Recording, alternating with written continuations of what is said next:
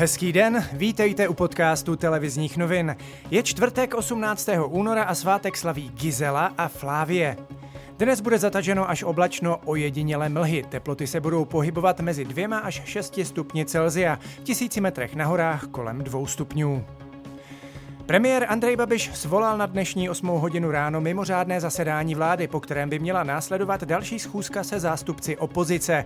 Společné večerní jednání o podobě pandemického zákona narazila na jediný zásadní problém na formu očkodnění. Vláda prý s opozicí na večerní schůzce nediskutovala o pondělním otevření obchodů. Ministr zdravotnictví Jan Blatný rozvolnění nevylučuje, netýkalo by se však uzavřených regionů a těch by mohlo kvůli zhoršující se situaci v některých nemocnicích přibývat.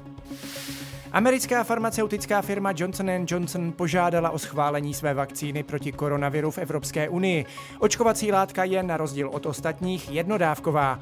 Ve Spojených státech se bude vakcína schvalovat 26. února. V rámci Evropské unie by to mohlo trvat ještě několik týdnů.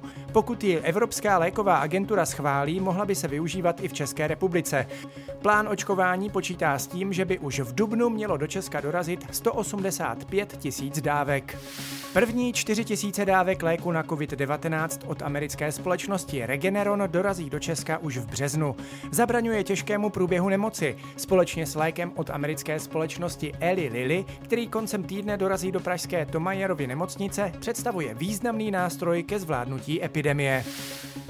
Slovenský kabinet bude dnes projednávat možné očkování ruskou vakcínou Sputnik V, kterou zatím neschválila Evropská léková agentura.